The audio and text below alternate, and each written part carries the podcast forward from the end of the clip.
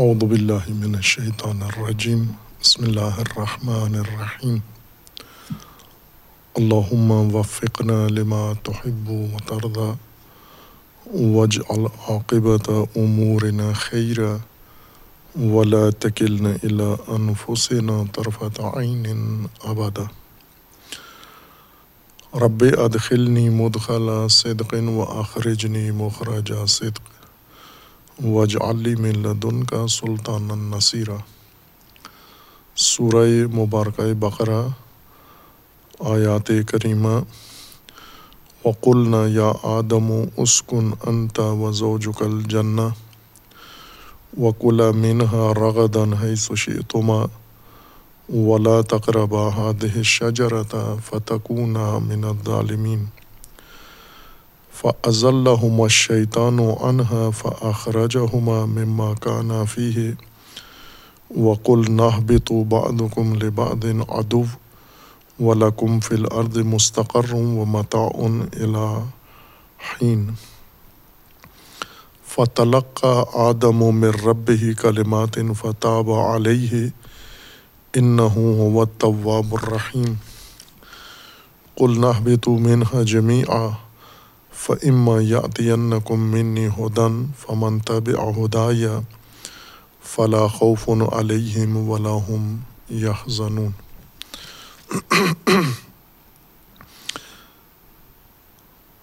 خلقت انسان میں اللہ تبارک و تعالیٰ نے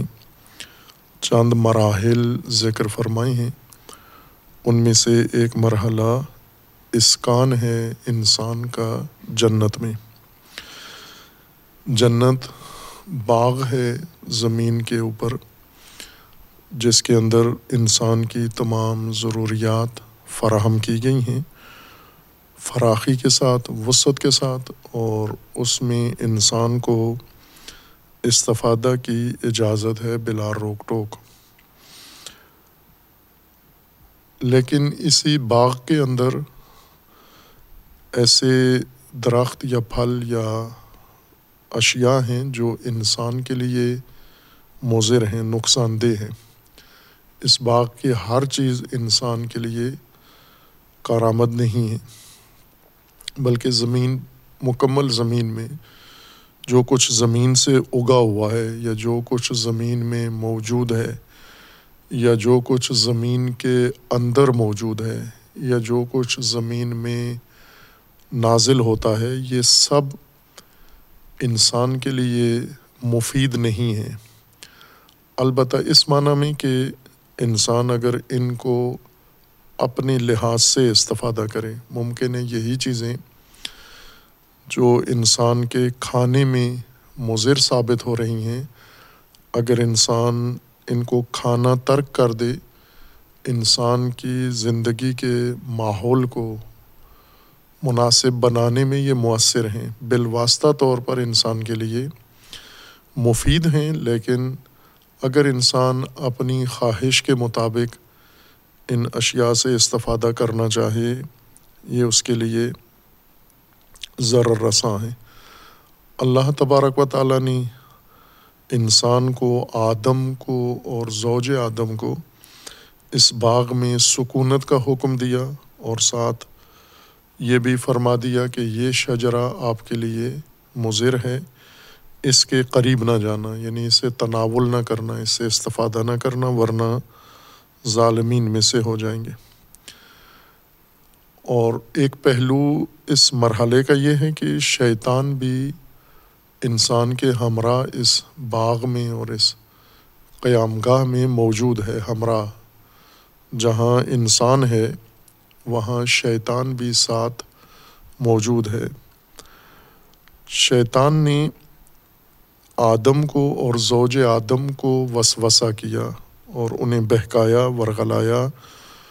اور ممنوعہ شجرہ کا ارتکاب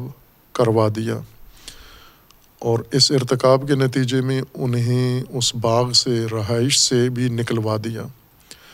اور حبوط کا مرحلہ پھر شروع ہوتا ہے، سکونت کے بعد ارتکاب شجرہ ممنوعہ اور پھر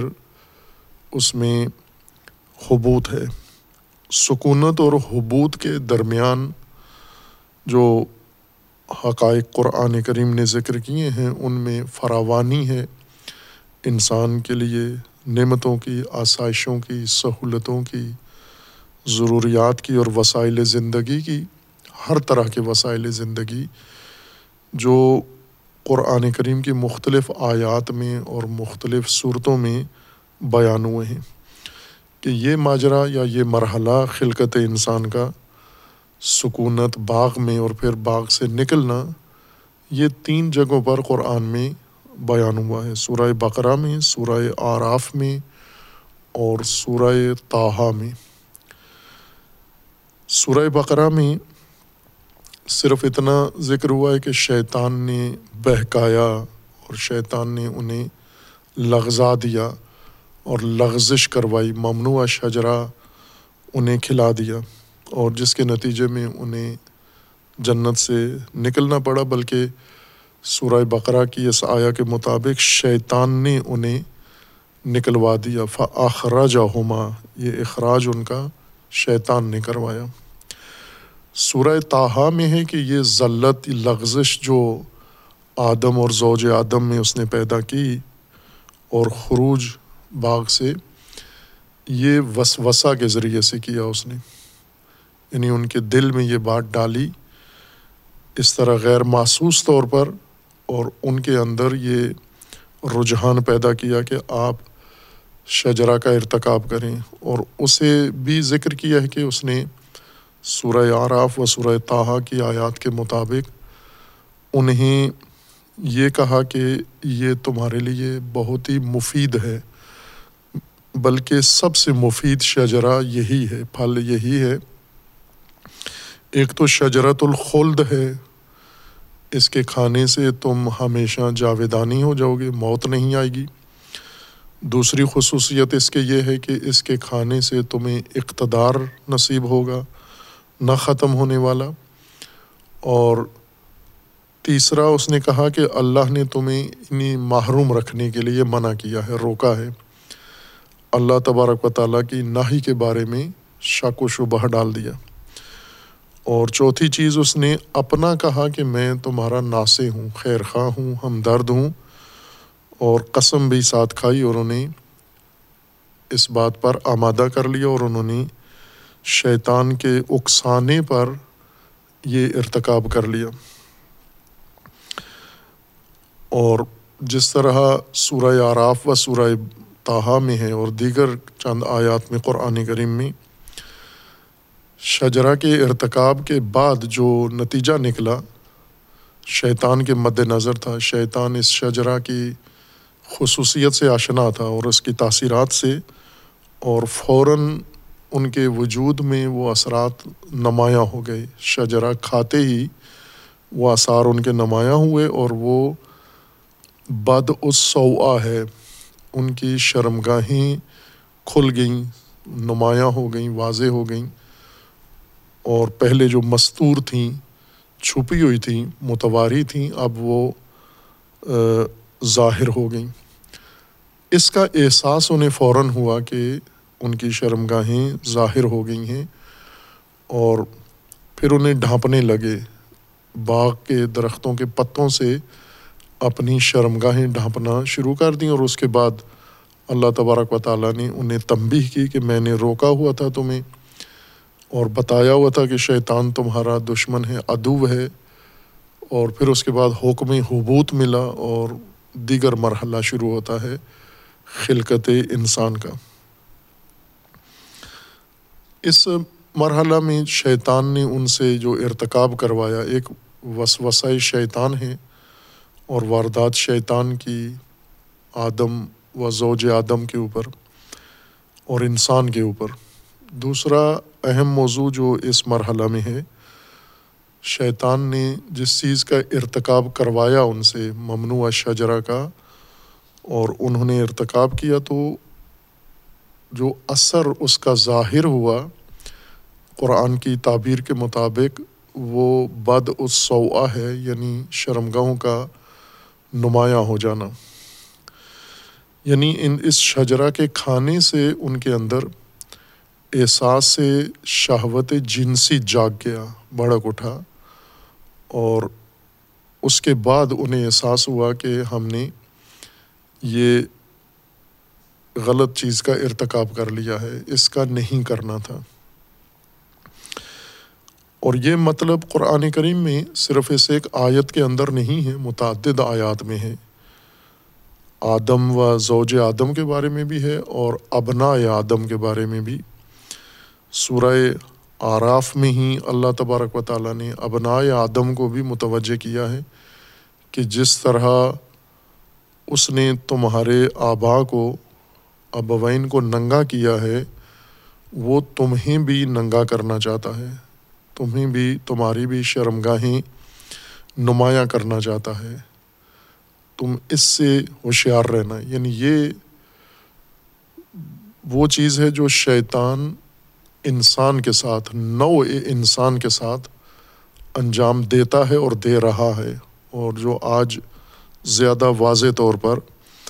نظر آتا ہے شیطان کی کامیابی کہ اس وقت زوج و زوجہ کو اس نے ننگا کیا، آج ان کی ساری اولاد کو اس نے ننگا کر دیا ہے، جس چیز سے اللہ نے انہیں روکا تھا اور متوجہ کیا تھا۔ شرمگاہیں ننگی ہو جانا یا شرمگاہیں ظاہر ہو جانا، یہ اس بات کی علامت ہے کہ پہلے ان کی اور کیفیت تھی، شرمگاہیں ان کی ڈھانپی ہوئی تھیں، متواری تھیں، جس طرح قرآن کریم میں سورہ اعراف میں اللہ تبارک و تعالیٰ نے اس کے لیے اصطلاح استعمال کی ہے، وہ تواری کی ہے۔ اور اسی طرح سورہ طٰہٰ میں بھی یہی اصطلاح اللہ تبارک و تعالیٰ نے بیان فرمائی ہے۔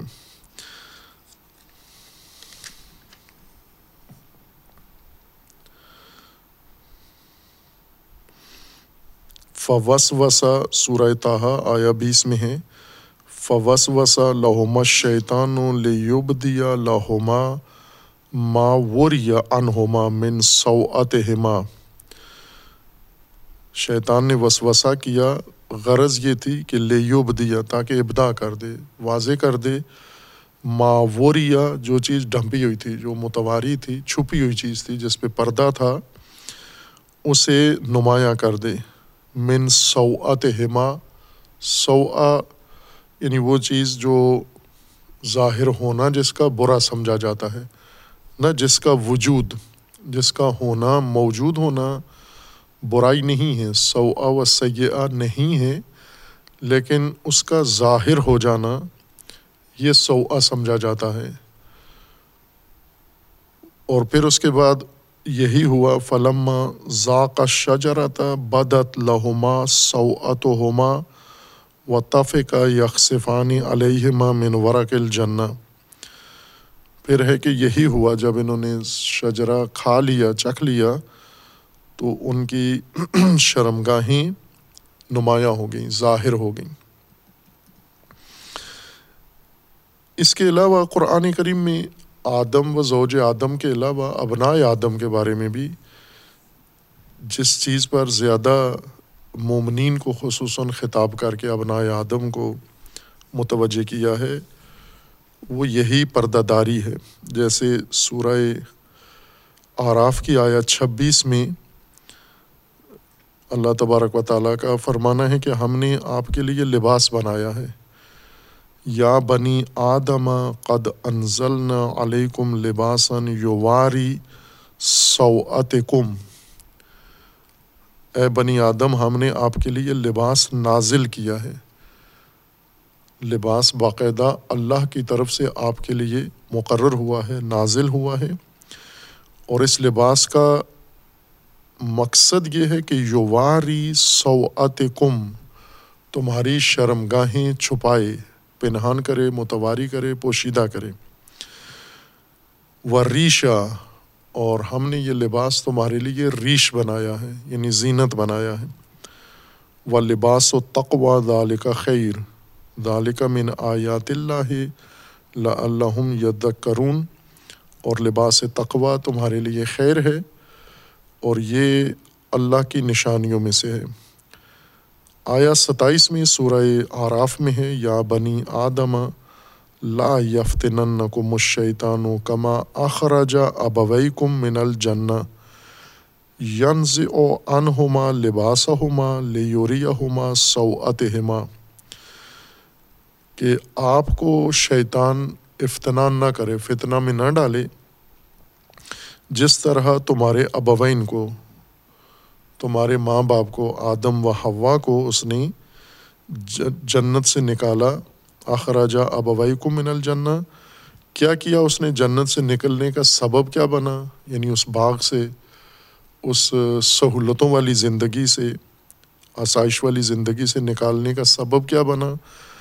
ینزع عنہما لباسہما، ہم نے تمہارے لیے لباس مقرر کیا ہے تاکہ تمہاری شرمگاہیں چھپی رہیں،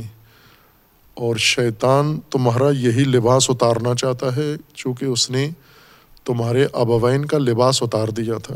ینزع عنہما لباسہما لیریہما سوءتہما، تاکہ ان کی شرمگاہیں انہیں دکھا دے۔ انہ یراکم ہوا وقبیلہ من حیث لا ترونہم انا جعلنا الشیاطین اولیاء للذین لا یؤمنون، شیطان اولیاء ہیں جو ایمان نہیں رکھتے۔ خوب، ان آیات میں صراحت ہے کہ اللہ تبارک و تعالیٰ نے انسان کی شرمگاہ بنائی ہے۔ اس کا بنانا سوء نہیں ہے، اس کا ظاہر کرنا، ظاہر ہونا اس کا اور ظاہر رکھنا اس کا سوء ہے۔ شرم گاہ جس اصطلاح کو رائج ہو گیا ہے، یعنی شرم سے مراد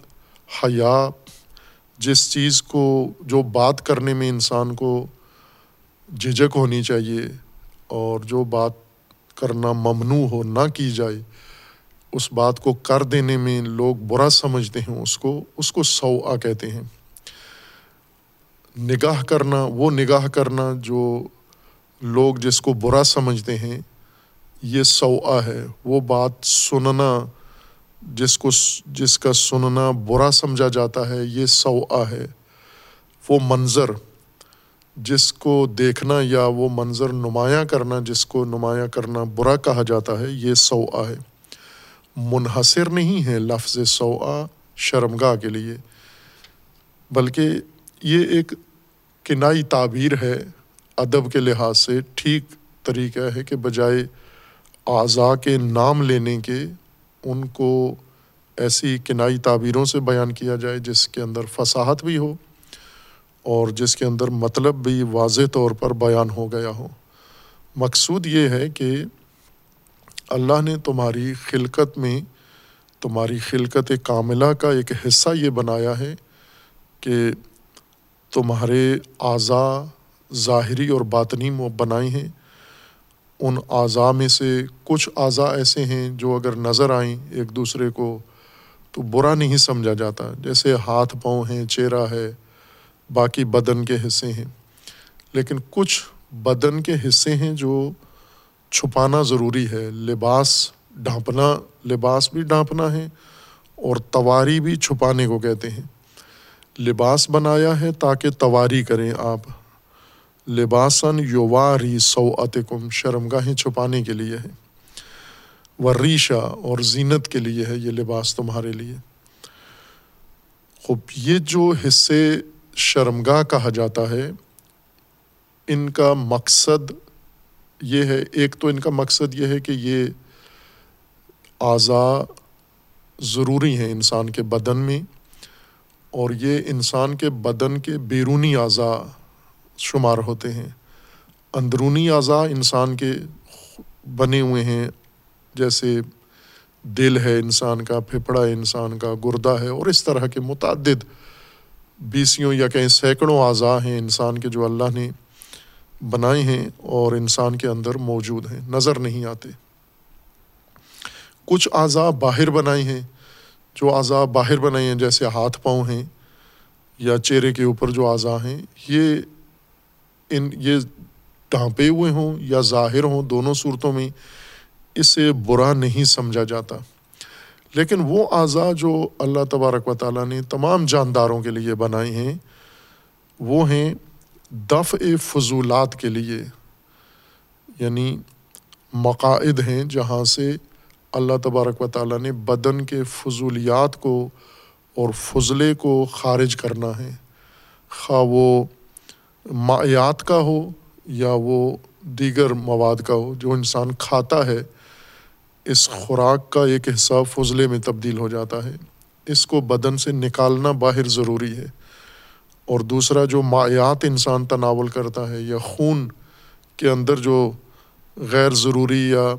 فاضل اجزاء ہوتے ہیں انہیں گردے صاف کر کے بدن سے باہر نکال دیتے ہیں۔ اصل بنیادی مقصد ان اعضاء کا دفع فضولات ہے، اور جانوروں میں بھی ہیں انسان میں بھی ہیں، اور یہ اعضاء ضروری ہیں، یہ شرم کی بات نہیں ہے، ان کا ہونا برا نہیں ہے۔ دوسری خصوصیت ان کی یہ ہے کہ یہی اعضاء اللہ تبارک و تعالیٰ نے جو دفع فضولات کے لیے ہیں ان کو تناسل کا ذریعہ بھی بنایا ہے، یعنی انسان کی نسل یا جان جانور کی نسل کے لیے جو نظام اللہ نے بنایا ہے خلقت کا، اس میں بھی یہ اعضاء استعمال ہوتے ہیں، اور اسی کے نتیجے میں تولید کا بھی عمل ہوتا ہے۔ اعضاء تولیدی یا اعضاء تناسلی ہیں، جس سے نسل آگے بڑھتی ہے۔ یہ یہ دونوں ان کے اصل مقاصد ہیں، دفع فضولات کے لیے یہ اعضاء استعمال ہوتے ہیں اور تناسل کے لیے استعمال ہوتے ہیں۔ ان کا ظاہر ہونا انسان کے اندر، ان اعضاء کا، یہ شرم کی بات ہے، یہ برا سمجھا جاتا ہے کہ یہ کسی صورت میں بھی کسی کے بھی سامنے عریان نہ ہوں، ننگے نہ ہوں یہ۔ اور یہ اعضاء اللہ تبارک و تعالیٰ نے اپنی حکمت کے تحت جیسے دیگر جسم کے اعضاء بنائے ہیں اور ان کا ایک مقصد ہے، اسی طرح ان اعضاء کا بھی اللہ تبارک و تعالیٰ نے ایک مقصد بنایا ہے۔ جس طرح دفع فضولات کے لیے یہ اعضاء استعمال ہوتے ہیں، تو اس کے پیچھے، یعنی فضولات دفع کرنے کے پیچھے فضولات بننے تک بدن میں کئی اور نظام اللہ نے بنائے ہیں، وہ نظام سارے فعال ہوتے ہیں اور بدن کی بقا کے لیے ضروری ہیں۔ جیسے ایک نظام ہے جذب کا، کہ غذا کو بدن میں جذب کرنا، ایک نظام ہے ہاضم کا، جو غذا، جو خوراک انسان کے بدن میں گئی ہے اس کو ہاضم کرنا، تصفیہ کرنا، تجزیہ کرنا، پھر اس کو بدن کے مختلف حصوں تک پہنچانا، یہ وہ نظام ہے جس کا نتیجہ یا جس کے نتیجے میں فضولات پیدا ہوتے ہیں۔ جیسے گردش خون ہے جسم میں، یہ حیاتی چیز ہے، ایک لحظے کے لیے بھی اگر بند ہو جائے انسان کی موت پیدا ہو جاتی موت ہو جاتی ہے۔ اب گردش خون کا لازمی طبیعی نتیجہ یہ ہے کہ خون کے فضولات حتماً پیشاب کی صورت میں باہر جانے چاہیے، جس کو پیشاب کہا جاتا ہے۔ یہ فضولات ہیں خون کے اندر موجود فالتو چیزوں کے، جو غیر ضروری ہیں یا جو مضر ہیں، جو باہر سے اندر جاتے ہیں خوراک کے ساتھ، یا جو بدن خود بناتا ہے کچھ ایسی چیزیں، اور وہ سب دفع ہونا ضروری ہے۔ اسی طرح جو چیزیں انسان کے بدن میں خوراک معدے کے فضولات ہیں، وہ بھی دفع ہونا ضروری ہے۔ اور اس کے پیچھے نظام ہاضمہ، نظام جاذبہ، نظام گردش خون، یہ سب کا حصہ ہے یہ دفع فضولات۔ اگر دفع فضولات کا نظام نہ ہو تو یعنی ہاضمہ بھی نہیں ہے، جاذبہ بھی نہیں ہے، گردش خون کا نظام بھی نہیں ہے، اور زندگی اور حیات و رشد و نمو و ارتقاء بھی نہیں ہے۔ یہ اتنے ہی ضروری ہیں یہ اعضاء جتنے جتنا معدہ ضروری ہے، جتنا وہ اعضاء جو خوراک جذب کرتے ہیں۔ جیسے یہ خوراک منہ میں جاتی ہے، ہاتھ ضروری ہیں خوراک کو منہ تک پہنچانے کے لیے، اسی طرح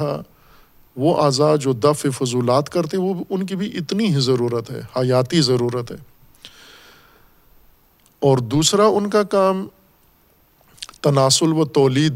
کا ہے ان اعضاء کا، کہ ان کے ذریعے سے انسان و جاندار کی یا حیوان کی نسل بھی بڑھنی ہے آگے۔ اس تناسل کے پیچھے بھی اور نظام بھی کار فرما ہے، صرف یہی نہیں ہے کہ تناسل کے طور پر تولید کے لیے یہ اعضاء استعمال ہوتے ہیں، بلکہ تولید کے لیے ان اعضاء کے استعمال کے پیچھے اصل میں اور چیز کار فرما ہے، اور وہ ہے انسان کے اندر احساس، جنسی احساس یا طاقت قوت ہے انسان کے اندر اور جانور کے اندر، جاندار کے اندر، جسے شہوت کہا جاتا ہے۔ یہ بھی ایک حصہ ہے، غریزہ ہے انسان کے اندر، جانور کے اندر بھی غریزہ ہے، حیوان کے اندر بھی غریزہ ہے، جتنے بھی تولیدی تناسلی جانور ہیں سب کے اندر یہ غریزہ موجود ہے۔ انسان میں اور ان میں فرق یہ ہے کہ انسان کے جتنے اعمال ہیں، خواہ ان کا اعمال کا محرک غریزہ بنتا ہو، یعنی یہ طاقت و قوت جو اللہ نے رکھی ہے اس کے اندر، ساتھ اس کا ارادہ بھی شامل ہے، برخلاف دیگر جانداروں کے کہ وہ صرف غریزہ رکھتے ہیں، ان کا ارادہ اور ان کا شعور اور ان کا ادراک اس میں شامل نہیں ہوتا۔ یعنی ان کے غریزہ جنسی کو تحریک ان کا شعور نہیں کرتا، ان کا ادراک و تصورات تحریک نہیں کرتے، اور ان کا ارادہ تحریک نہیں کرتا، بلکہ اس غریزے غریزے کا ایک اپنا نظام ہے۔ وہ وقت آنے پر، موسم آنے پر، اتنا دورانیہ گزرنے کے بعد تحریک ہوتا ہے، اس سے پہلے نہ جانور خود اس کو تحریک کر سکتا ہے، نہ بیرونی عوامل اس کو تحریک کر سکتے ہیں۔ یہ صرف انسان کے لیے ہے، چونکہ انسان دو خصوصیتیں جانوروں سے اضافی رکھتا ہے، جانوروں میں نہیں ہے، ایک ادراک شعور اور دوسرا ارادہ، یہ دو چیزیں انسان کے اندر ہیں، جانور میں نہیں ہیں۔ اور انسان کو جو چیزیں محرک بنتی ہیں اس کے وجود کے لیے، وہ ان میں یہ دونوں عوامل کار فرما ہیں کہ انسان کسی وقت بھی اس کا غریزہ تحریک ہو سکتا ہے، غریزہ جنسی، یعنی احساس اس کا، شہوت جنسی کا۔ شہوت جنسی سے مراد یعنی نر اور مادہ کی رغبت ایک دوسرے کی طرف، نر کا رغبت مادہ کے ساتھ جفت ہونے کی رغبت اس کی، اور یعنی وہ عمل تولیدی انجام دینا، ہر چند اس کے نتیجے میں تولید نہ بھی ہو، تناسل نہ بھی ہو، صرف اس شہوت کی تسکین کے لیے کرے یہ کام۔ ہر چند ہم اس کو تناسل یا توالد کہتے ہیں، لیکن زیادہ تر انسان، جانور جب بھی یہ عمل جنسی انجام دیتا ہے تو اس کے نتیجے میں تولید ہوتی ہے اور تناسل ہوتا ہے، یعنی نسل پیدا ہوتی ہے اور ولادت ہوتی ہے، بچہ پیدا ہوتا ہے۔ لیکن انسان کثرت کے ساتھ یہ کام کرتا ہے، لیکن اتنا اس کے اندر تولید و تناسل نہیں ہوتا، چونکہ یہ تسکین کے لیے زیادہ یہ کام کرتا ہے، تولید و تناسل کم ہے، تسکین زیادہ ہے۔ کیوں تسکین چاہیے اس کو زیادہ؟ تولید و تناسل کے بغیر بھی اس عمل کی طرف زیادہ رغبت ہے انسان کی، چونکہ ادراک رکھتا ہے اور ارادہ رکھتا ہے۔ اس کے ادراک میں ایسی چیزیں آتی ہیں جب جو اس کے غریزے کو ابھارتی ہیں، بھڑکاتی ہیں، اور اسی طرح اس کے ارادے میں ایسی چیزیں آتی ہیں جو اس کو بھڑکاتی ہیں۔ اس وقت اس کو تولید کے لیے نہیں بلکہ تسکین کے لیے یہ رغبت یا یہ ملاپ چاہیے ہوتا ہے۔ یہ خصلت اللہ نے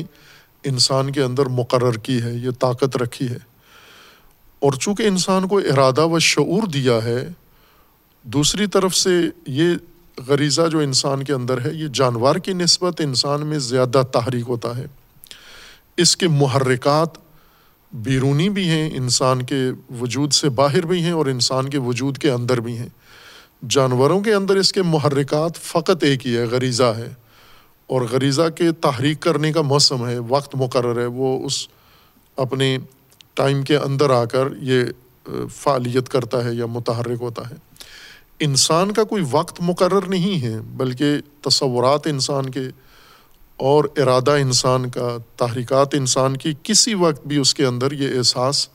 بھڑکا دیتی ہیں، اور جب یہ احساس نمایاں ہو جاتا ہے، بھڑک جاتا ہے، اس کو تسکین کی ضرورت پڑتی ہے، مجبور ہو جاتا ہے۔ اور ایک خصوصیت اس کے اندر یہ ہے کہ قرآن کریم کی ہم تاکیدات دیکھیں، قرآن کریم نے جہاں بھی مومنین کو ہدایت کی ہے، رہنمائی کی ہے، تربیتی امور جہاں، یعنی دونوں مسائل، تعلیم دی ہے اور تربیت، ان دونوں میں ایک چیز نمایاں کر کے انسان کو اور خصوصاً اہل ایمان کو اللہ تبارک و تعالیٰ نے بیان فرمائی ہے، اور وہ ہے حفاظت فروج، ایمان کے ساتھ جہاں پر ایمان کی خصوصیات رکھی ہیں وہاں پر حفاظت فروج بھی مومنین کی ذمہ داری قرار دی، اور اس کو ان کے ایمان کی اور ان کے تربیت کا ایک حصہ قرار دیا ہے۔ جیسے سورہ مبارکہ مومنون میں ہے کہ اللہ تبارک و تعالیٰ نے خصوصیات ذکر کی ہیں، مومن مومن کون ہوتے ہیں، اور ان خصوصیات میں فرج کی حفاظت کو، فروج کی حفاظت کو اللہ تبارک و تعالیٰ نے نمایاں طور پر ذکر کیا، بلکہ تکراراً ذکر کیا ہے اس کو۔ سورہ مومنین مومنون کے آغاز میں کہ مومنون جو فلاح پانے والے مومنون ہیں، جنہیں ہم عموماً ترجمہ کرتے ہیں کامیاب مومنون، کامیاب مومنین کون ہیں؟ قد افلح المؤمنون الذین هم فی صلاتہم خاشعون والذین هم عن اللغو معرضون والذین هم للزکاة فاعلون والذین هم لفروجہم حافظون۔ خب یہاں پر ارکان بنیادی دین کے اور فلاح کے ذکر کیے جا رہے ہیں کہ فلاح کب پائیں گے مومن۔ ایک یہ ہے کہ انسان، یہ ناس مومن کب بنے گا، اس کا ایک نظام مرحلہ ذکر کیا ہے، اور جب یہ مومن کے درجے پر فائز ہو جاتا ہے اب یہ مفلحون میں سے ہوگا۔ سارے مومنون مفلحون نہیں ہیں، کچھ ایسے مومنون بھی ہیں کہ ممکن ہے وہ مفلحون میں سے نہ ہوں بلکہ فاشلون میں سے ہوں، فشل ہوں، وہ شکست خوردہ ہوں، ناکام ہوں۔ وہ جو مفلحون ہیں ان کے لیے پہلا ہے خشوع صلاۃ کے اندر، دوسرا ہے اعراض لغویات سے، تیسرا ہے زکوٰۃ، ادائیگی زکوٰۃ، اور چوتھا ہے حفظ فرج، حفظ فروج۔ فروج بھی شرمگاہ کو کہتے ہیں، فرج یہ مختص ہے مادہ کے شرمگاہ کے لیے فرج۔ الا علی ازواجہم او ما ملکت ایمانہم، لیکن یہ حفظ فرج یہ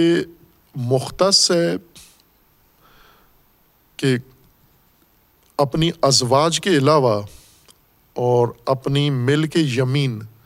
باندیوں کے علاوہ باقیوں سے حفظ کریں اپنی فرج کو، یعنی شرمگاہ کو، اور اس کے لیے نہ کریں۔ پھر اس کے بعد دوبارہ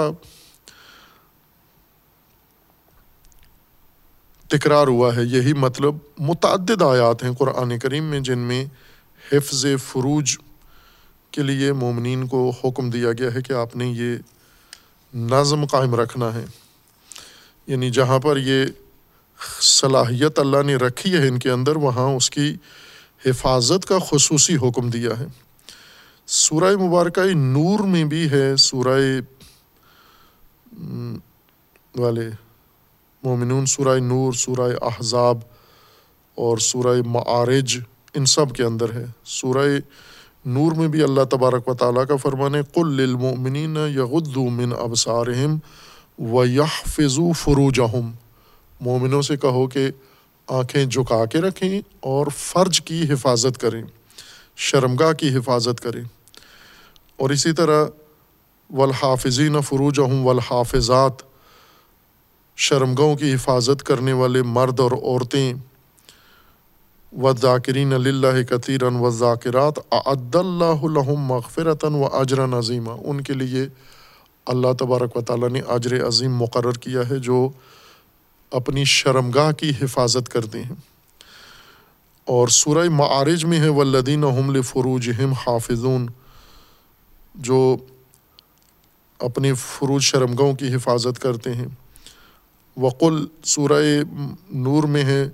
وَقُلْ لِلْمُؤْمِنَاتِ يَغْضُضْنَ مِنْ أَبْصَارِهِنَّ وَيَحْفِظْنَ فُرُوجَهُنَّ. اور اسی طرح آیات دیگر میں اسی نظم کی طرف یا اس ادب کی طرف مومنین کو متوجہ کیا گیا ہے کہ آپ نے فلاح پانی ہے، نجات پانی ہے دنیا میں بھی اور آخرت میں، تو ایک اہم کام آپ نے اپنی فرج، اپنی شرمگاہوں کی حفاظت کرنی ہے.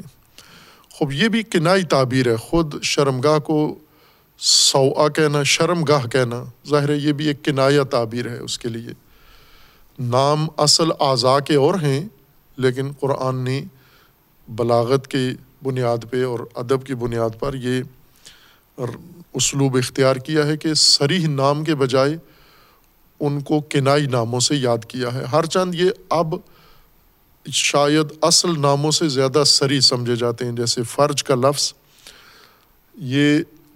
شگاف کو کہتے ہیں. فرج کسی بھی شگاف کو، کوئی بھی گشائش ہو، اس کو فرج کہتے ہیں، جو عموماً ہم ظہور میں بھی کہتے ہیں فرج، یعنی اس خناق، اس خفقان اور اس گھٹن کے بعد جو وسعت آئے گی حالات میں، جیسے ابھی حق دبا ہوا ہے، انصاف نہیں ہے، عدل نہیں ہے، اور یہ دور ختم ہوگا، ظلمت ختم ہوگی اور اس کے بعد ایک گشائش آئے گی، اس کو ہم کہتے ہیں ظہور فرج یا دعاؤں میں بھی پڑھتے ہیں ہم. تو وہ مادہ دونوں کا ایک ہی ہے، گشائش، کسی بھی چیز کی گشائش اور شگاف شگافتگی یہ فرج کہلاتا ہے. یہ بھی شرمگاہ کے لیے کنائے کے طور پر استعمال ہوتا ہے، لیکن ابھی ایسے لگتا ہے کہ گویا یہ نام بن گیا ہے یا مختص ہو گیا ہے انہی اعضاء کے لیے. اللہ تبارک و تعالیٰ نے تولید کے لیے، تناسل کے لیے یہ اعضاء انسان کے حکمت کے تحت بنائی ہیں. اور صرف اعضاء نہیں ہیں، اصل جو چیز اعضاء کے پیچھے غریزہ ہے وہ قوت ہے، شہوت ہے یا جنسی تمایل ہے، رجحان ہے، اصل وہ ہے. ورنہ خود عضو کوئی اعتبار نہیں رکھتا جب تک پیچھے اس کے وہ قوت شہویہ نہ ہو. خود عضو بجائے خود کوئی تحریک نہیں رکھتا، کوئی تقاضا نہیں رکھتا، کوئی کسی قسم کا تمایل عضو کے اندر موجود نہیں ہے. انسان کے ذہن میں ہے یا انسان کے بدن کے اندر یہ شہوت پوری موجود ہے، جو ذہن سے تحریک ہوتی ہے، ارادے سے، تصور سے، پھر بدن کے اندر منتقل ہو جاتی ہے یہ احساس، اور بدن کو مغلوب بنا لیتا ہے. انسان کے تمام احساسات جو اللہ تبارک و تعالیٰ نے بنائے ہیں، ایک ذی روح ہونے کے اعتبار سے سب سے قوی احساس انسان کا یہی ہے، شہوت جنسی ہے. باقی احساسات بھی ہیں انسان کے، لیکن وہ اتنے طاقتور نہیں ہیں، اتنے قوی نہیں ہوتے کہ پورے وجود انسان کو مغلوب کر لیں، انسان کو مکمل طور پر، انسان کی عقل کو، انسان کے ذہن کو، انسان کے دل کو، انسان کے جسم کو اور انسان کے اعضاء کو مفلوج کر کے اپنی گرفت میں لے لیں. اتنے قوی نہیں ہیں باقی احساسات. جیسے انسان کو غصہ آتا ہے، یہ بھی ایک احساس ہے انسان کا. انسان کو محبت ہوتی ہے، یہ بھی ایک احساس ہے، محبت بھی ایک احساس ہے. انسان کو نفرت ہوتی ہے، یہ بھی ایک احساس ہے. انسان کو بھوک لگتی ہے، یہ بھی ایک احساس ہے. پیاس لگتی ہے، یہ ایک احساس ہے. سردی گرمی لگتی ہے، یہ سب انسان کے احساسات ہیں اور انسان میں پیدا ہوتے ہیں، پیدا ہونے کے بعد انسان سے تقاضا کرتے ہیں، لیکن اتنے قوی نہیں ہو جاتے. بہت شدت بھی ان کے اندر آ جائے، انسان کے پورے جسم و جان و روح کو، دل کو مغلوب نہیں کرتے، اپنے تحت اتنا مسخر نہیں کر لیتے کہ وہ حصہ کام کرنا ہی چھوڑ دے، سوائے ایک قوت کے، اور وہ قوت شہوت جنسی ہے. شہوت شکم بھی ہے، یعنی بھوک، یہ بھی ایک شہوت ہی کا نام ہے. پیاس بھی ایک شہوت کا نام ہے. یا دیگر احساسات جو انسان میں پیدا ہوتے ہیں، ان احساسات کے نتیجے میں انسان میں جو اشتہا پیدا ہوتی ہے، چاہت پیدا ہوتی ہے، طلب پیدا ہوتی ہے، وہ سب شہوت ہی کہلاتی ہے عربی اصطلاح میں۔ ان تمام شہوات میں سب سے قوی شہوت جنسی شہوت ہے کہ جب یہ تحریک ہوتی ہے نر کی رغبت مادہ کی طرف اور مادہ کی رغبت نر کی طرف۔ جانداروں میں سب میں ہے اور نر میں زیادہ قوی ہوتی ہے، انسان میں بھی اور تمام جانوروں میں۔ جو نر ہے، مذکر ہے، مرد ہے، اس کے اندر یہ زیادہ قوی ہوتی ہے، مادہ کے اندر بھی ہوتی ہے، لیکن جتنی طاقتور، جتنی قوت مرد کے اندر پیدا ہوتی ہے اس احساس کی، اتنی مادہ کے اندر نہیں ہوتی۔ یہ بھی ایک اللہ کا نظام ہے، طبیعی نظام ہے کہ دونوں میں قوت موجود ہے، لیکن ایک کے اندر شدید تر ہے اور ایک کے اندر اتنی شدید نہیں ہے۔ لہٰذا نر کے لیے اس کو کنٹرول کرنا زیادہ مشکل ہوتا ہے، ضبط کرنا۔ جب یہ بھڑک اٹھے، مادہ کے اندر بھڑک اٹھے، تو مادہ ممکن ہے اس کو جلدی سنبھال لے یا اس طرح اس کی رو میں نہ بہہ جائے، لیکن نر کے لیے ناممکن ہے، اور بسا اوقات تو اس کے اختیار سے باہر ہو جاتی ہے، اتنی اس کے اندر شدت آ جاتی ہے۔ اب یہ چیزیں جو تحریک ہوتی ہیں، ایک تو انسان کے تصور سے اور انسان کے ارادے سے ہوتی ہیں، لیکن اس کے اندر کچھ اور عوامل بھی شامل ہیں، جیسے نگاہ ہے۔ مثلا نر کا مادہ کو دیکھنا، مادہ کی شرمگاہ دیکھنا یا مادہ کے جسم کو دیکھنا، جیسے مرد عورت کو دیکھے تو یہ عورت سراپا، اس کا نام اسی لیے عورت رکھا ہے اردو میں، اور یہ ایک روایت کی وجہ سے ہے کہ المرأۃ کلھا عورہ، مرد کا پورا، عورت کا یا نساء کا، مرأہ کا پورا وجود ہی عورت ہے، شرمگاہ ہے، کیونکہ مرد اس کے جسم کے کسی بھی حصے کو دیکھ کر تحریک ہوتا ہے، برخلاف جانداروں کے جانوروں کے کہ وہ ایسے نہیں ہیں، انسان ایسا ہے۔ دوسری چیز جو اس شہوت کو بھڑکاتی ہے، ابھارتی ہے، وہ انسان کا طرز زندگی ہے۔ ان میں خوراک اور غذا کا بھی ایک بڑا دخل ہوتا ہے کہ کچھ غذائیں انسان کی شہوت جنسی کو بڑھا دیتی ہیں۔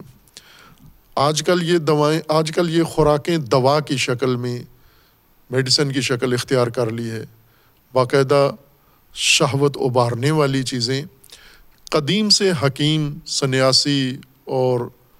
اس قسم کے جو افراد ہیں، طبابت کے نام پر مردانہ قوت مردانہ قوت کی کمزوری کو دور کرنے کے نسخے ڈھونڈتے رہتے ہیں اور لوگوں کو ترغیب دیتے ہیں، اور لوگوں میں رغبت زیادہ ہے۔ ہم اپنے ملک میں بھی دیکھیں تو سب سے زیادہ جو دوا کے نام پر جو چیز استعمال کی جاتی ہے، وہ یہی قوت بڑھانے کی دوائیں یا یہ قوت بڑھانے کی خوراکیں ہیں۔ خوراکیں بھی جن کے جن کے ذریعے سے یہ قوت بڑھتی ہے۔ کچھ غذائیں ہیں طبعی طور پر، ان کے اثرات میں سے ایک یہ ہے کہ قوت شہوت بڑھتی ہے ان سے۔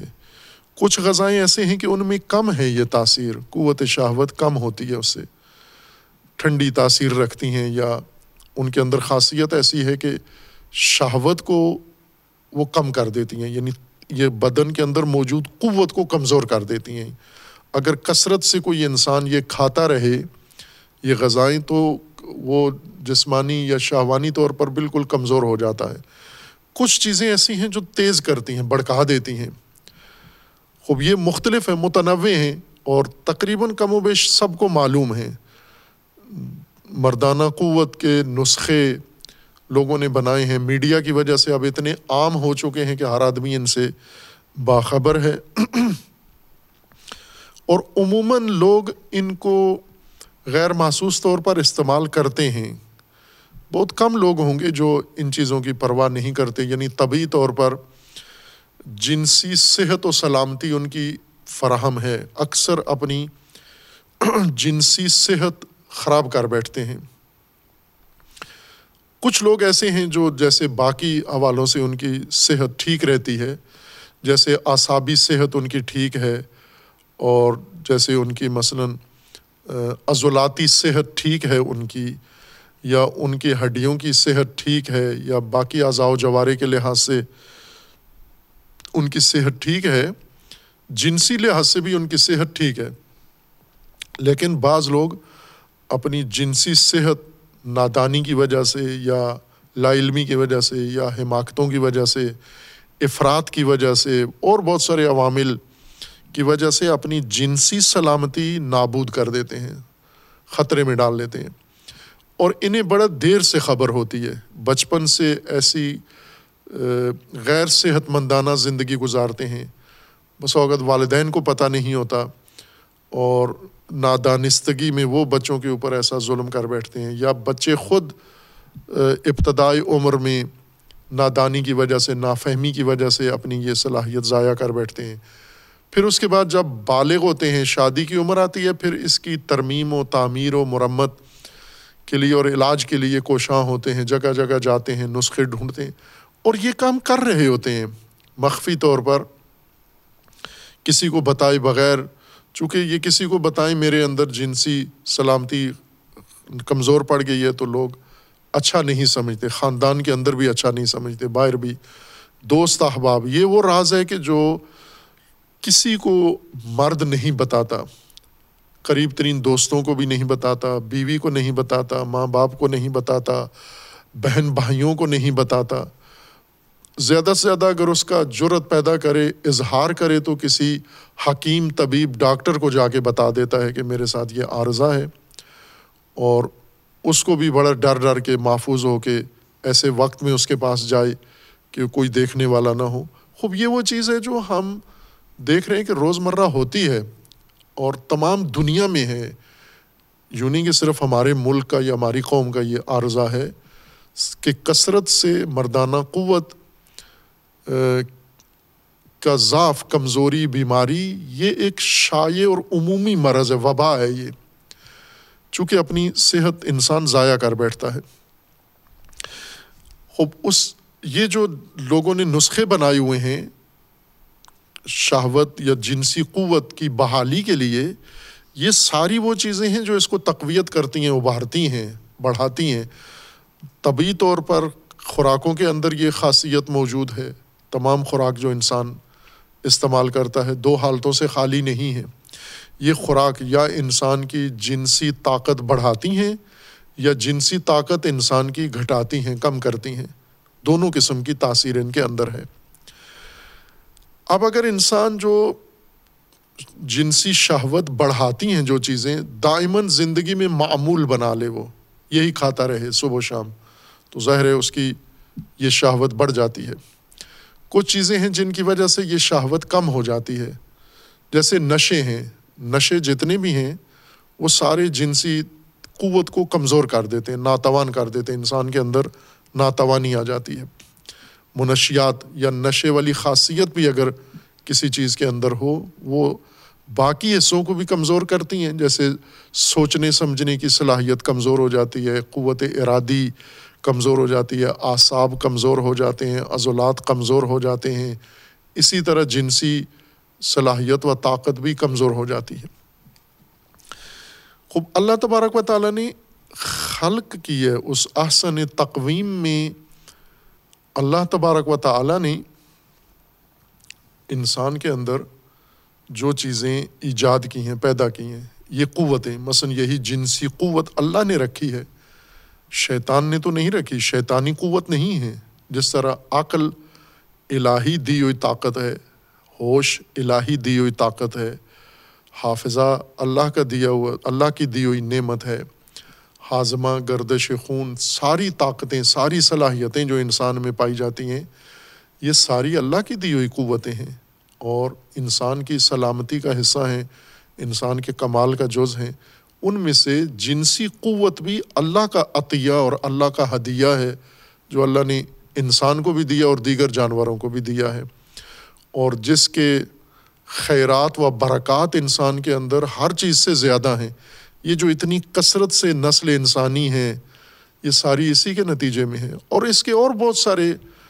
وضعی اثرات ہیں، اس کے طبیعی اثرات ہیں، اس کے ارادی شعوری اثرات ہیں۔ چونکہ یہ موضوع عموماً علوم اسلامی میں یا مسلمان معاشرے میں نہیں زیر باس آتے، ہم شرمیلے لوگ ہیں، شرمیلے یعنی منافق شرمیلے ہیں، مسلمان سوسائٹیاں عموماً اس موضوع میں سخت منافق ہوتے ہیں، یعنی درپردہ شہوت اور شہوت انگیزی اور شہوت رانی اور ہوس بازی میں غرق ہوتے ہیں، ڈوبے ہوئے، بظاہر ظاہر یہ کرتے ہیں کہ بڑے پاک پاکیزہ ہیں اور اس طرف بالکل ان کا کوئی رجحان نہیں ہے، درپردہ ہر چیز جو ان کی شہوت ابارے یہ اس کے حصول میں دن رات مگن رہتے ہیں، مصروف رہتے ہیں، حتیٰ کتنے اہل علم ہیں کہ وہ بھی اسی میں دن رات اسی میں مصروف رہتے ہیں اور تحریک دوسروں کو بھی رہنمائی کرتے ہیں خود بھی، لیکن اس کے بارے میں اگر معلومات ہوں، اس کی تعلیم ہو، اس کی تربیت کے میدان میں آ کے یہ سخت متقی بن جاتے ہیں کہ تربیتی بات نہ کرو اس کی، یعنی اگر جنسی مسائل کی تربیت دینی ہے آپ نے انسانوں کو، بالغ لوگوں کو، شادی شدہ لوگوں کو، جوانوں کو، یہ نہ کریں۔ اگر کسی نے یہ بات کر دی، اس کے اوپر تقریر کر دی، درس دے دیا، تو وہ بڑا اس نے بیہودہ کام کر دیا، غلط کام کیا ہے۔ درس دیے بغیر بے راہ روی کثرت سے کرو وہ ٹھیک ہے، وہ باحیا معاشرہ سمجھا جاتا ہے، یعنی اس موضوع پہ بات نہ کرو آپ۔ خوب یہ بات کریں آپ، جب قرآن نے کی ہے بات اس کے بارے میں تو آپ بھی کریں، قرآن کا موضوع اس کو کیوں آپ سمجھتے ہیں کہ یہ ٹھیک نہیں ہے؟ جب قرآن کہتا ہے حفظ فروج فلاح کی شرائط میں سے ہے، تو یہ حفظ فروج اس کو آپ زیر باس لائیں کہ فروج کو کس سے محفوظ رکھیں، حفظ فرج کس سے کریں، یہ شرمگاہیں کس سے محفوظ رکھیں، اور محفوظ رکھنے کا طریقہ کار قرآن نے کیا بتایا ہے، خود بتایا ہے کہ کس طرح محفوظ رکھیں۔ والذین هم لفروجہم حافظون الا علی ازواجہم، خب یہ حفظ فروج کا طریقہ یہ بتایا ہے، حفظ فروج کا طریقہ یہ نہیں ہے کہ آپ ہمیشہ کے لیے چلے کاٹیں، غاروں میں جا کے بیٹھ دیں، قوت شہوانی ختم کریں، نابود کریں، نہ شادی کریں، اور تاکید ہے کہ جب وقت آ جائے ازدواج کا تو آپ حتماً کریں، واجب ہے، لازم ہے، اور اس کو سب سے افضل عمل قرار دیا گیا اور اس کو حفظ دین کہا گیا ہے کہ یہ آدھا دین یا دو سوم دین اس سے تمہارا محفوظ ہوگا۔ خوب یہ ساری وہ تربیت ہے یا نظام ہے جو اللہ تبارک و تعالیٰ نے اس پہلو کے لیے وضع کیا ہے، اور اس کی تعلیمات ہیں جو رسول اللہ نے بیان فرمائی ہیں، رسول اللہ نے اپنی سیرت و تعلیم دونوں کے ذریعے سے اس کو تبیین کیا ہے، لیکن ہمارے اس منافقانہ شرمیلے ماحول میں یہ موضوع بالکل خاموش ہے، مسکوت ہے، نہ علماء اس پہ بحث کرتے ہیں، نہ مفسرین اس کی وضاحت کرتے ہیں، نہ علیحدہ سے کوئی تحقیق کرتے ہیں اس موضوع کے اوپر۔ جتنی اس بارے میں تحقیق ہے وہ ساری مغربیوں کی ہے، اس کو لے کر حوالے دیتے ہیں، خود اپنی طرف سے اس کے اوپر مزید کوئی تحقیق بھی نہیں کرتے۔ خوب یہ ایک انسانی زندگی کا بہت ہی اہم پہلو ہے، اور اس کی جو برکات ہیں، مثلاً ہم قوت شہوت کے نتائج دیکھیں اور قوت عقل کے، عقل کے ذریعے سے انسان نے کیا پیداوار بڑھائی ہے اور شہوت کے نتیجے میں کیا پیداوار بڑھائی ہے۔ یہ جو آج آٹھ سو کروڑ انسان زمین پر آباد ہیں، آٹھ ارب آبادی زمین پر، تو یہ قوت عاقلہ کا تو نہیں ہے نتیجہ، یہ قوت شہویہ کا نتیجہ ہے، یہ اسی جنسی طاقت کا نتیجہ ہے جو اللہ نے رکھی ہے، اور پھر اس جنسی طاقت کے محور میں جو کچھ انسان کرتا ہے، بہت ساری سہولتیں، جیسے ابھی مثلا لوگوں کے پاس پیسہ ہے فراوان، لوگوں کے پاس زندگی کی آسائشیں ہیں، لوگوں کے پاس بڑے بڑے گھر ہیں، یہ سارے گھر کس کے لیے بنائے ہیں؟ بیچ میں آ کر دیکھیں گے تو اس کا بڑا کردار ہے یہ جنسی قوت کا۔ اگر مثلا ہم دیکھیں جن میں یہ نہیں ہے یا ہے بھی تو اس کا ذریعہ نہیں ہے، جیسے خنسا ہیں، خسرے جن کو کہا جاتا ہے، ہجڑے، ان کے اندر شہوت تو ہوتی ہے لیکن شہوت کا وہ نظام فالو نہیں کرتے، پیروی نہیں کرتے جو اللہ تبارک و تعالیٰ نے بنایا، تو وہ آپ نہیں دیکھیں گے کبھی یہ گئے ہوں بڑی بڑی کمپنیاں بنائی ہوں، نوکریاں کی ہوں، یہ کیوں ہمیشہ مانگتے رہتے ہیں؟ چونکہ انہیں پتہ ہے کہ ہم نے صرف پیٹ ہے ہمارے ساتھ، پیٹ بھرنے کسی طریقے سے، پیٹ کے علاوہ جو باقی شعبے ہیں وہ تو ہمارے بند ہیں، وہ تو معطل ہیں سارے۔ اب گھر بنائیں تو بیوی رکھنی ہوتی ہے گھر میں، ان کی بیوی ہے نہیں ہے، بیوی سے بچے پیدا ہوں گے، بچوں کے پھر آگے اور ضروریات ہیں، تو یہ تو ان میں ہوتا ہی نہیں ہے، اس لیے یہ عموماً ایک ڈیرا بنا کے، گروہ بنا کے ساری عمر ناچتے اور گھٹیا اور پست کاموں میں لگے رہتے ہیں۔ بڑی وجہ کیا ہے کہ شہوت کا نظام ان کے اندر نہیں ہے، خراب ہے پیدائشی طور پر یا سماجی طور پر، دونوں صورتیں ان کے لیے بند ہیں، راستے شہوت کے راستے بند ہیں، لہٰذا ان کی ساری زندگی برباد ہے، تباہ ہے۔ لیکن عورت اور مرد ان کی ساری زندگیاں، مثلا یہ شادیاں ہوتی ہیں، کس سب سے زیادہ انسانوں کے اندر خوشی کا موقع شادی ہے، خوب شادی کا محور کیا ہے؟ یہی جنسی تمایل ہے، اور یہ کسی کو معیوب نہیں لگتا بلکہ ضروری سمجھا جاتا ہے۔ پھر شادی کے لیے جتنے خرچے ہیں، شادی کے لیے جتنے انتظامات ہیں، شادی کے لیے جتنی محنت مشقت ہے، شادی کے لیے جتنی سنجیدگی پیدا ہوتی ہے، تو اس کی محور تو یہی چیز ہے ساری۔ تو یہ تو خود معیوب چیز نہیں ہے، انسان کے اندر ایک بہت ہی مؤثر چیز ہے انسانی وجود کے اندر، اور تاثیر کے لحاظ سے سب سے زیادہ ہے۔ انسان نے اتنی عقل آج تک استعمال نہیں کی، پہلے انسان سے لے کر آج تک، جتنی شہوت استعمال کی ہے، مخصوصاً شہوت جنسی جتنی استعمال کی ہے۔ قرآن نے یہ فرمایا کہ اللہ نے یہ پیدا کی ہے، یہ اللہ نے پیدا کی ہے، اور اس کا آگے اللہ نے نظم بھی بنایا ہے، نظام بھی بنایا ہے،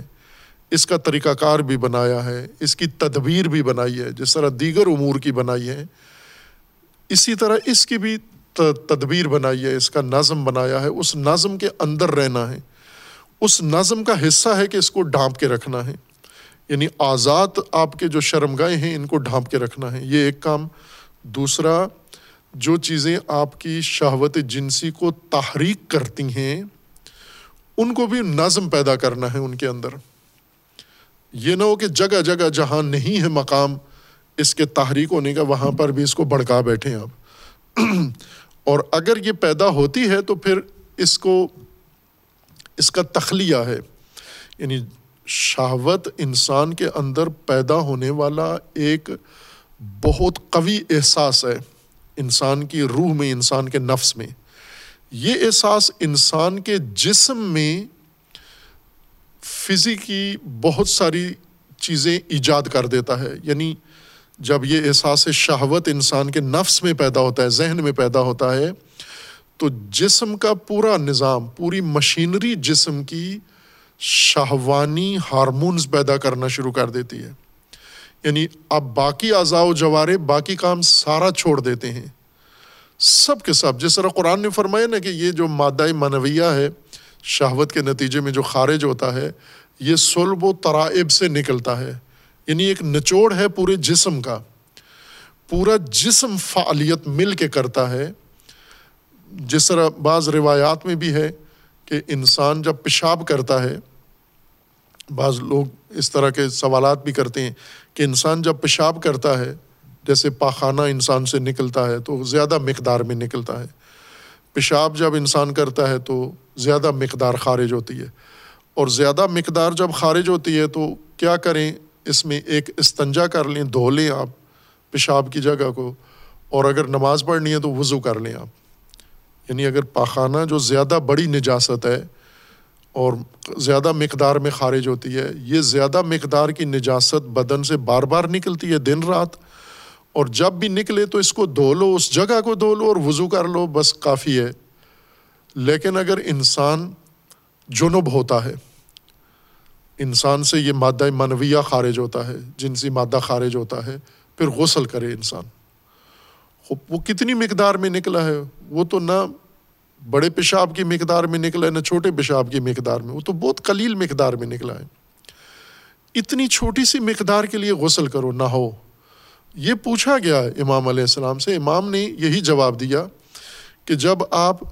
مثلا بیت الخلاء میں جاتے ہیں، پیشاب آپ کے بدن سے خارج ہوتا ہے تو آپ کا سارا بدن اس میں مشغول نہیں ہوتا، ذہن اپنا کام کر رہا ہوتا ہے، بلکہ وہاں ذہن زیادہ کام کر رہا ہوتا ہے. کتنے لوگ ہیں بیت الخلاء میں زیادہ ذہنی فعالیت کرتے ہیں، ساری سوچ وہیں پر آتی ہے. یہ کام بھی طبعی طور پر ہو رہا ہے، یہ فضولات خارج ہو رہے ہیں، لیکن سارا جسم نہیں اس میں ملوث ہے. باقی دل اپنا کام کر رہے، جگر اپنا کام کر رہے، ذہن اپنا کام کر رہے، جسم، ہاتھ، پاؤں، باقی سارے اپنا اپنا کام کر رہے ہیں، معدہ اپنا کام کر رہا ہے. لیکن جب انسان جنب ہوتا ہے جن عوامل کے ذریعے سے، مخصوصاً جب آمیزش ہوتی ہے نار اور مادہ کی، میاں بیوی کی، جائز یا ناجائز طریقے سے جب بھی کرے عمل ایک ہی ہوتا ہے، اس میں پورا وجود انسان کا اس کے اندر مشغول ہوتا ہے. یعنی یہ شہوت پورے سراپا پر طاری ہوتی ہے، نفس پر بھی اور جسم پر بھی، اور جسم کا ایک ایک بال، جسم کا ایک ایک خلیہ اس وقت مصروف ہوتا ہے اس کے اندر. اس عالم میں باقی کوئی چیز، انسان کوئی سوچ اس وقت، کوئی تفکر نہیں ہوتا. اس حالت میں انسان کچھ بھی نہیں سوچ رہا ہوتا. غمگین ترین انسان کو غم بھولا ہوتا ہے، خوشحال ترین انسان کو خوشی اس وقت بھولی ہوتی ہے، پریشان انسان کو پریشانی بھولی ہوتی ہے، ہر طریق، بیمار ہو اس کو بیماری بھولی ہوتی ہے. وہ ایک کیفیت ایسی ہوتی ہے کچھ دیر کے لیے کہ انسان کے پورے وجود پر شہوت مسلط ہو جاتی ہے. اس وقت انسان کو کوئی متوجہ بھی کرے متوجہ بھی نہیں ہوتا کسی چیز کی طرف. لہٰذا وہ پورے جسم کی فعالیت ہوتی ہے، پورے وجود کی فعالیت ہے، اس لیے اس پہ غسل کرنا ہوتا ہے. اس کی طہارت وضو یا استنجے سے نہیں ہوتی، اس کی طہارت کے لیے ظاہری علامتی طہارت بھی یہ کہ پورا بدن دھو آپ اس کا. یہ اللہ نے ایک انسان کے اندر خاصیت رکھی ہے. اب یہ خاصیت ایک طرف سے رکھ کر دوسرا اس کا جو نظم ہے اللہ تبارک و تعالیٰ نے قائم کیا ہے. جس طرح پوری انسان کی زندگی کا ایک نظم ہے، کھانے کا ایک نظم رکھا ہے کہ میدہ ہے اور خوراکیں بھی ہیں، لیکن تجھے ایک نظم کے تحت کھانا ہے. پانی ہے، پیاس بھی ہے، ایک نظم کے تحت تجھے پانی پینا ہے. اسی طرح گرمی سردی ہے اور تیرے پاس وسائل بھی ہیں، ایک نظم کے ساتھ ان کو استعمال کرنا ہے. یہ نظم ضروری ہے، اللہ نے انسان کے نفس وجود میں رکھا ہے،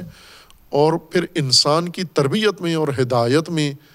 تشریح میں بھی یہ نظم ملحوظ رکھا ہے. یہی نظم اللہ تبارک و تعالیٰ نے انسان کی جنسی قوت کے بارے میں بھی رکھا ہے کہ یہ طبعی طور پر پیدا ہوگی، لیکن اس کا ایک نظم ہے اللہ تبارک و تعالیٰ کی طرف سے. اس نظم کے مطابق اس کو آپ نے مدیریت کرنا ہے. یہ نہ ہو جائے کہ اس کی مدیریت آپ اس سے فارغ ہو جائیں اور اس کو آزاد چھوڑ دیں یا اس کو ان عوامل کے سپرد کر دیں، چونکہ یہ وہ چیز ہے کہ اگر تم پر غالب آ گئی تمہیں نابود کر دے گی، مغلوب کر دے گی اور ناکارہ بنا دے گی. ہر صلاحیت تمہاری جکڑ لے گی اپنے اندر. لہٰذا ہم روزمرہ آج دیکھتے ہیں شہوت رانی جیسے کرتے ہیں لوگ، کیا جنایتیں کرتے ہیں، ظلم کرتے ہیں، تعدی کرتے ہیں، اور کیا کیا حقیقتیں پائمال کر دیتے ہیں. کس ظالمانہ انداز میں شہوت کو تسکین دیتے ہیں اپنی. یہ وہ واحد چیز ہے جس کے لیے سب سے زیادہ ظلم انسان کرتا ہے، تعدی کرتا ہے. اگر اس کو منظم نہ کیا جائے، اس کو ایک ڈسپلن میں نہ رکھا جائے. اس نظم کے اندر ساری چیزیں شامل ہیں کہ آپ کی خوراک، آپ کا پردہ، آپ کی پوشش، آپ کی گفتگو، آپ کا ملنا ملانا، آپ کا سماجی رویہ، یہ سب کچھ اس میں اس شہوت جنسی کی تربیت و مدیریت بھی شامل ہے کہ آپ کے ان تمام رویوں میں، سماجی رویوں میں، انفرادی رویوں میں، خلوتوں میں ایسی حرکت آپ سے سرزد نہ ہو جس سے یہ احساس آپ کے اندر بھڑک اٹھے. اگر یہ بھڑک اٹھا کیا ہوگا؟ ننگے ہو جاؤ گے، عریان ہو جاؤ گے. ممکن ہے انسان نے لباس پہنا ہوا ہو، کپڑے پہنے ہوئے ہوں، لیکن پھر بھی ننگا ہو جاتا ہے آدمی. ابری ہوئی شہوت، بھڑکی ہوئی شہوت انسان کو بالکل رسوا اور ننگا کر دیتی ہے. ہم روزمرہ اگر نگاہ کریں، مثلا دو لوگ ہیں آپس میں قریب بیٹھے ہوئے ہیں، یا بازار میں دیکھیں آپ، عورتیں جا رہی ہیں پیچھے مرد بھی جا رہے ہیں. دکاندار کو دیکھیں، گاہک عورت آئی ہے، دکاندار کا رال ٹپکتی ہوئی دیکھیں. یہ ننگا ہے نا یہ مرد، ہر چند کپڑے پہنے ہوئے ہیں اس نے، لیکن ننگا ہو گیا ہے یہ. اس کی آنکھوں میں جو شہوت ابری ہوئی ہے، اس کی گفتگو میں، اس کے منہ میں اور اس کے رویے میں، یہ بار بار عورتوں کے قریب ہوتا ہے، عورتوں کے گرد گھومتا ہے، عورتوں کی تصویریں بناتا ہے، عورتوں کے دائیں بائیں جاتا ہے. تو یہ سارا ننگا ہو گیا نا یہ یہ رسوائی ہے انسان کی. یہ نہ ہو، انسان کتنا سخت بھوکا ہو اور مزیدار کھانے پکے ہوئے ہوں، بھوک اتنا غلبہ نہیں کر لیتی کہ انسان کھانے کے گرد منڈلانا شروع کر دے، لیکن شہوت یہ کام کرواتی ہے. کتنے مہذب لوگ ان کو اٹھا کے عورتوں کے گرد لے جاتی ہے، عورتوں کے اندر لے جاتی ہے. اور اگر وہ اقدام نہ بھی کریں، مثلا چھونے کا نہ کریں یا ان کے ساتھ ناجائز تعلقات قائم کرنے کا نہ بھی کریں، لیکن یہ جو نگاہوں میں کر لیتے ہیں، یہ جو تھوڑا جسمانی فاصلہ قریب کر لیتے ہیں. کیا نہیں دیکھا ہم نے سڑکوں پہ گزرتے ہوئے کوئی عورت گزر رہی ہو، خصوصاً اگر وہ بنی سجی ہوئی ہو، سنوری ہوئی ہو، اس نے میک اپ کیا ہوا ہو، کپڑے اس نے بڑکیلے کپڑے پہنے ہوئے ہوں، اور کوئی مرد بے اتنائی سے گزر جائے. ہے کوئی ایسا الا حرن، ایسا آزاد مرد، جوان مرد ہے کوئی کہ جو نی مریان عورت ہو، میک اپ کیے ہوئے عورت ہو، خوبصورت عورت ہو، اور وہ ٹائٹ لباس پہن کے جا رہی ہو اور مرد نہ دیکھے، اس کو نگاہ موڑ کے نہ دیکھے، شیشے میں نہ دیکھے، کسی بہانے سے نہ دیکھے اس کو. خوب یہ مرد کے اندر یہ قوت ہے، یہ طاقت مرد کے مردانگی کو بھی موڑ دیتی ہے، اس کا رخ اس طرف موڑ دیتی ہے. اس لیے یہ غیر معمولی طاقت ہے، اور یہی شیطان کا سب سے بڑا ہتھیار ہے انسان کے اندر. واردات یہیں سے کرتا ہے. پہلے انسان پر یہی واردات کی، آدم اور زوج آدم پر یہاں سے واردات کی، انہیں قریب لے گیا ورغلا کے، وہ خوراک ان سے تناول کروا لی، جس کے نتیجے میں سوئی ہوئی، مٹی ہوئی آرام قوت ان کے اندر بیدار ہو گئی. خوب ظاہر ہے اب وہ عریان ہو گئے. جو اللہ نے ان کے لیے تواری کا انتظام کیا ہوا تھا وہ ختم ہو گیا، اور ان کے اندر وہ احساس بھڑک اٹھا، اور بھڑکنے کے بعد ان کو احساس ہوا کہ یہ نہیں کرنا چاہیے تھا ہمیں. اس خوراک کے تناول سے یہ کام ہوا. اب انہوں نے ایک دفعہ کھایا، بار بار کھایا، کتنا وقت لگا. یہ تو خصوصیات قرآن نے خود بھی ذکر نہیں کی، اور ان کے اندر کوئی ایسا فائدہ بھی نہیں ہے. اصل مطلب جو قرآن نے ذکر کیا ہے وہ یہ ہے کہ آدم و زوج آدم کو زمین کے اوپر ایک باغ بنا کے ماحول دیا، تمام چیزیں ان کی ضرورت کی، سہولت کی فراہم کی، انہیں حکم دیا کہ آپ رغدن کھاؤ اس میں، لیکن یہ شجرہ نہیں کھانا ورنہ ظالمین میں سے ہو جائیں گے.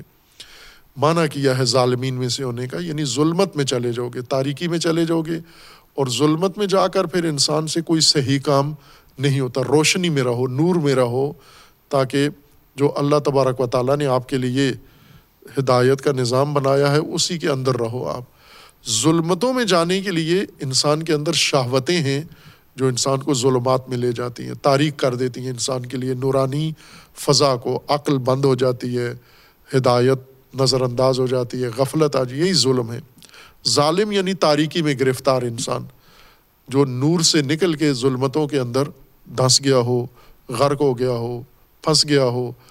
اس سے تو توجہ نہیں کر سکتے کہ یہ حدیں مقرر کر، اس کو نظر ہی نہیں آ رہی ہیں، چونکہ تاریکی میں، ظلمت میں ہے وہ. نہ اللہ کی حدود، نہ اللہ کے احکام، نہ اللہ کے فرامین، اس کو تو نظر ہی کچھ نہیں آ رہا. شیطان یہ اقدام کرتا ہے انسان کے ساتھ. بس یہ جو انسان کے اوپر پہلی واردات شیطان نے کی خلقت انسان کے وقت، اور بعد میں وہ تحریک کی اس کی قوت جنسی کو، اور قوت جنسی نے اس جب تحریک ہو جائے انسان کو ننگا کر دیتی ہے. اب یہ جو احساس پیدا ہوا، متوجہ ہو گئے کہ یہ نہیں کرنا چاہیے تھا. اگر شیطان نے جو شجرہ کھلا دیا، یہ قوت جنسی بڑک اٹھی، اگر نہ ہوتی تو بھی تھی، تو دونوں کے اندر، انسان کے اندر ہے. اس نے، اللہ نے اس کو ایک مقصد کے لیے رکھا تھا، اور اس نے فعال ہونا تھا، لیکن ایک نظم کے اندر. اللہ نے جو اس کے لیے نظام بنایا ہوا تھا، یہ اس کے تحت اس نے تحریک ہونا تھا، اور اسی کے ظاہر ہے آدم و ہوا کی اولاد اسی سے پیدا ہونی تھی. یہ قوت اگر دونوں میں تحریک نہ ہوتی تو اولاد کیسے پیدا ہوتی؟ لیکن اس کے لیے اللہ نے ایک نظام بنایا ہوا تھا، اس کے تحت ہونا چاہیے تھا سارا کچھ. اللہ کے بنائے ہوئے نظام کے مطابق شیطان نے ان کو پہل کروا دی. نتیجہ یہ ہوا کہ اس ماحول سے ان کو نکلنا پڑا، مشقت میں آنا پڑا،